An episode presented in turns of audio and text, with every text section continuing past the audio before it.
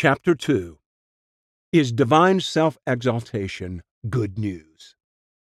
I am tempted to say that modern people find it almost impossible to receive with thankfulness and joy the relentless witness of the Bible that God consistently acts for the sake of his own glory.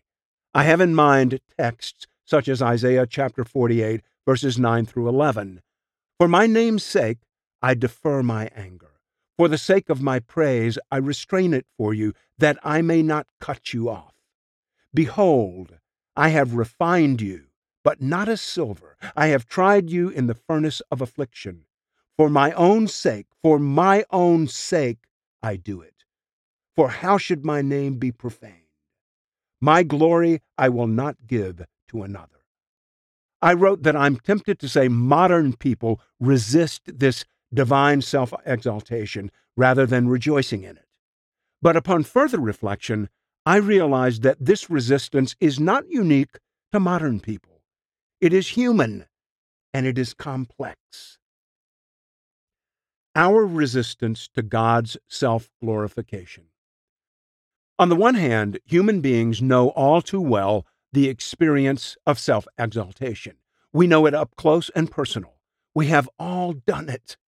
We all have a built in reflex to love praise, and we enjoy at some level being made much of.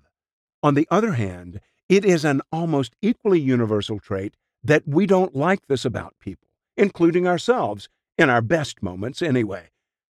We have a love hate relationship with the desire for our own glory. Our resistance to the pervasive biblical witness to God's self glorification is made even more complex by the fact that, in general, we, Americans at least, seem to love cinematic or fictional heroes marked by arrogance and swagger and cocky self assurance. We give them rousing cheers if they show off their ability to win when vastly outnumbered. We seem to love their smug, egotistical self exaltation. It's cool. And being cool self exaltation, with all its cultural mutations over the decades, endures as a deep aspiration of the human heart, as well as an admirable trait in our heroes. It is the feel good counterpart of being shamed. We hate being seen as foolish. We love being seen as smart and competent. And we want our heroes to be the same, even if they push the envelope of cockiness. And yet, it's not that simple.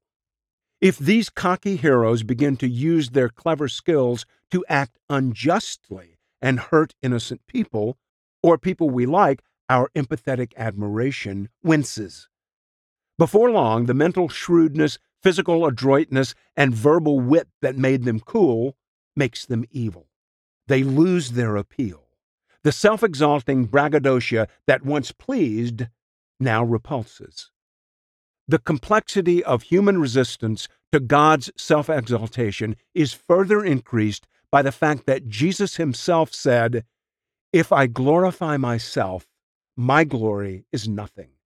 John chapter 8 verse 54. And the apostle Paul said, Love seeks not its own. 1 Corinthians chapter 13 verses 4 and 5. And let no man seek his own. 1 Corinthians chapter 10 verse 24. Not just a self exalting God, but any God. But feeding our resistance to God's self exaltation is something deeper. On the surface, we might mount a self justifying moral case against God's supposed egotism. But in reality, there is a much deeper rebellion in us that resists not just a self exalting God, but any God, any real God who exists and who has authority over the world and us. Paul tells us that this is the mark of the human heart without the transforming death of Christ and the work of God's Spirit. The mind of the flesh is hostile to God, for it does not submit to God's law. Indeed, it cannot. Those who are in the flesh cannot please God. Romans chapter 8, verses 7 and 8. Paul contrasts those who have the mind of the flesh with those who have the mind of the Spirit. chapter 8 verse 6. Then he describes those with the mind of the Spirit. You, however, are not in the flesh, but in the Spirit. If in fact the Spirit of God dwells in you. Chapter 8 verse 9. We change from having the mind of the flesh to having the mind of the Spirit when the Spirit of God comes to dwell in us through faith in Christ. Galatians chapter 3 verse 2. Apart from the Spirit, received through faith, we are naturally insubordinate to God and resistant to his authority. So, the deepest problem we have in dealing with God's self exaltation is not that we don't like some kinds of self exalting authority, but that fallen human nature does not like any kind of divine authority over our lives. The idea that God is unattractive to us because he acts for his own glory cloaks a deeper resistance. He is unattractive because he is God. But what if? But what if God's continual acting for his own glory proved to be less like an insecure, self enhancing, needy bully and more like the star professional basketball player who drives his Porsche into the neighborhood because he genuinely loves inner city kids and wants to give them the unimaginable pleasure of playing with their hero. What if God's calling attention to his glory turned out to be less like a quack doctor who hangs out a sign that he's the best and more like a real doctor hanging out a sign because he is, in fact, the best? And he alone can do the procedure that will save the community from the spreading disease. What if God's making known his superiority is less like an anxious college art teacher touting the greatness of his classes to shore up his reputation by attracting more students, and more like the best artist in the world going to the poorest college and announcing that he is going to give an absolutely free course so that he can show the lowliest student the secrets of his superior skill. What if God's public promotion of his power is less like a narcissistic, fame hungry military general who seeks victory by sacrificing thousands of soldiers from his safe position behind the lines, and more like the truly greatest general who wins both victory and fame by willingly dying at the front line for the troops he loves. In other words, what if, in the end, we discovered that the beauty of God turns out to be the kind that comes to climax in being shared? And what if the attitude we thought was mere self promotion was instead the pursuit of sharing the greatest pleasure possible for all who would have it? What if things turn out something like Jonathan Edwards believed they would? Doubtless, the happiness of the saints in heaven shall be so great that the very majesty of God shall be exceedingly shown in the greatness and magnificence and fullness of their enjoyments and delights. The great and last end of God's works. I have addressed God's self exaltation toward the beginning of this book because when we turn to the question of God's final goal in providence, we find in Scripture that His own glory, the beauty of the full panorama of His perfections, is God's most recurring and all embracing aim. All the efforts I have made to survey and think through the Scriptures have confirmed that Jonathan Edwards' conclusion in his dissertation concerning the end for which God created the world is correct. This is one of the most important and influential books I have ever read. Here, Edwards piles reason upon reason and scripture on scripture to make this point. Thus, we see that the great and last end of God's works, which is so variously expressed in Scripture, is indeed but one. And this one end is most properly and comprehensively called the glory of God, by which name it is most commonly called in Scripture. In other words, as soon as we focus on the question about God's goal in His works of providence, we must face the fact that the Bible repeatedly and pervasively points us to God's doing these works for his own glory.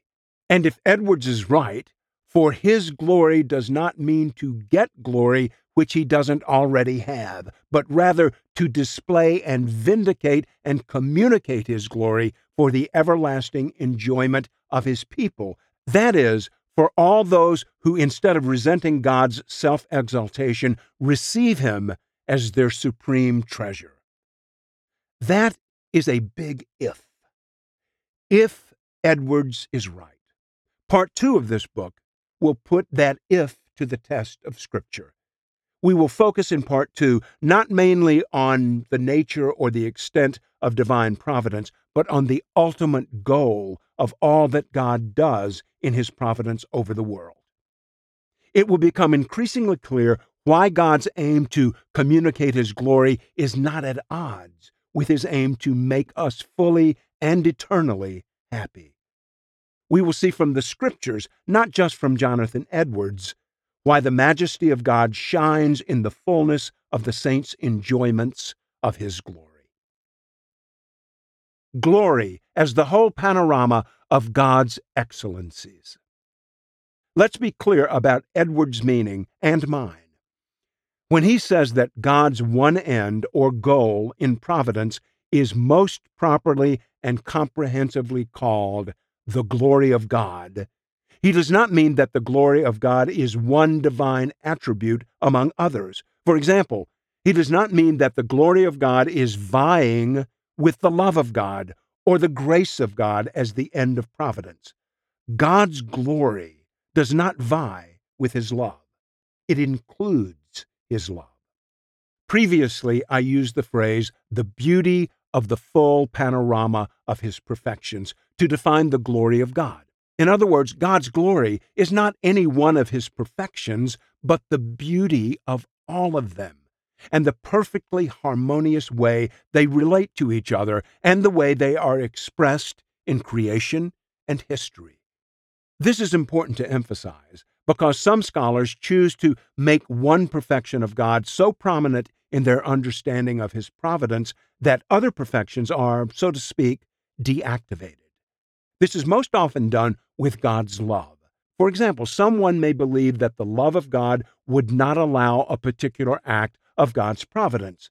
Say the fact that the angel of the Lord went out and struck down 185,000 in the camp of the Assyrians. Isaiah chapter 37, verse 36.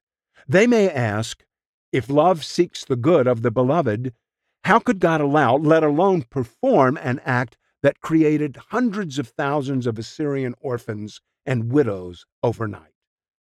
This is why I drew attention in chapter 1 to the wise and biblical way the Westminster Confession expressed the goal of God in his works of providence. They all exist, it says, to the praise of the glory of his wisdom, power, justice, goodness, and mercy. Not just one of these excellencies, all of them. I agree. So, when I say that God's final goal in providence is the fullest display and vindication and communication of his glory for the everlasting enjoyment of his redeemed people, I don't mean to reduce this goal to any one aspect of His glory. I mean that the greatness and beauty of His glory is all of His excellencies working in perfect harmony.